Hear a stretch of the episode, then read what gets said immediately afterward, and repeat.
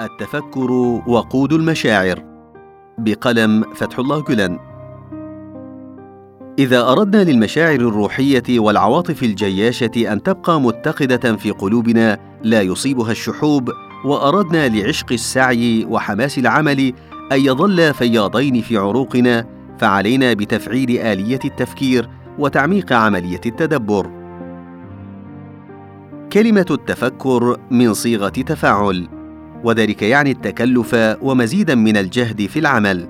ومن ثم إذا أراد المرء أن يتطبع بخاصية التفكر فعليه بالممارسة المتواصلة في التأمل والإلحاح على النظر في الأمور من وجوهها المختلفة والمثابرة على إجهاد المخ في التدبر حتى الصداع.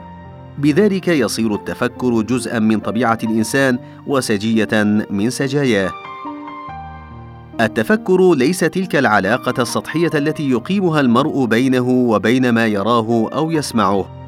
التفكر أن يقلب الإنسان الأمور من زاوية البداية وزاوية النهاية معا ويغوص في الأعماق يكتشف تراكيب جديدة ويحرك العقل كالمكوك بين الأسباب ونتائجها ويصهر المعاني التي توصل إليها في بوتقة روحه ويدمجها في الوقت ذاته بمشاعره الجياشة ويصفيها بمصاف المقاصد الشرعية الكبرى حتى تخرج غضه طرية نقية من أي شائبة.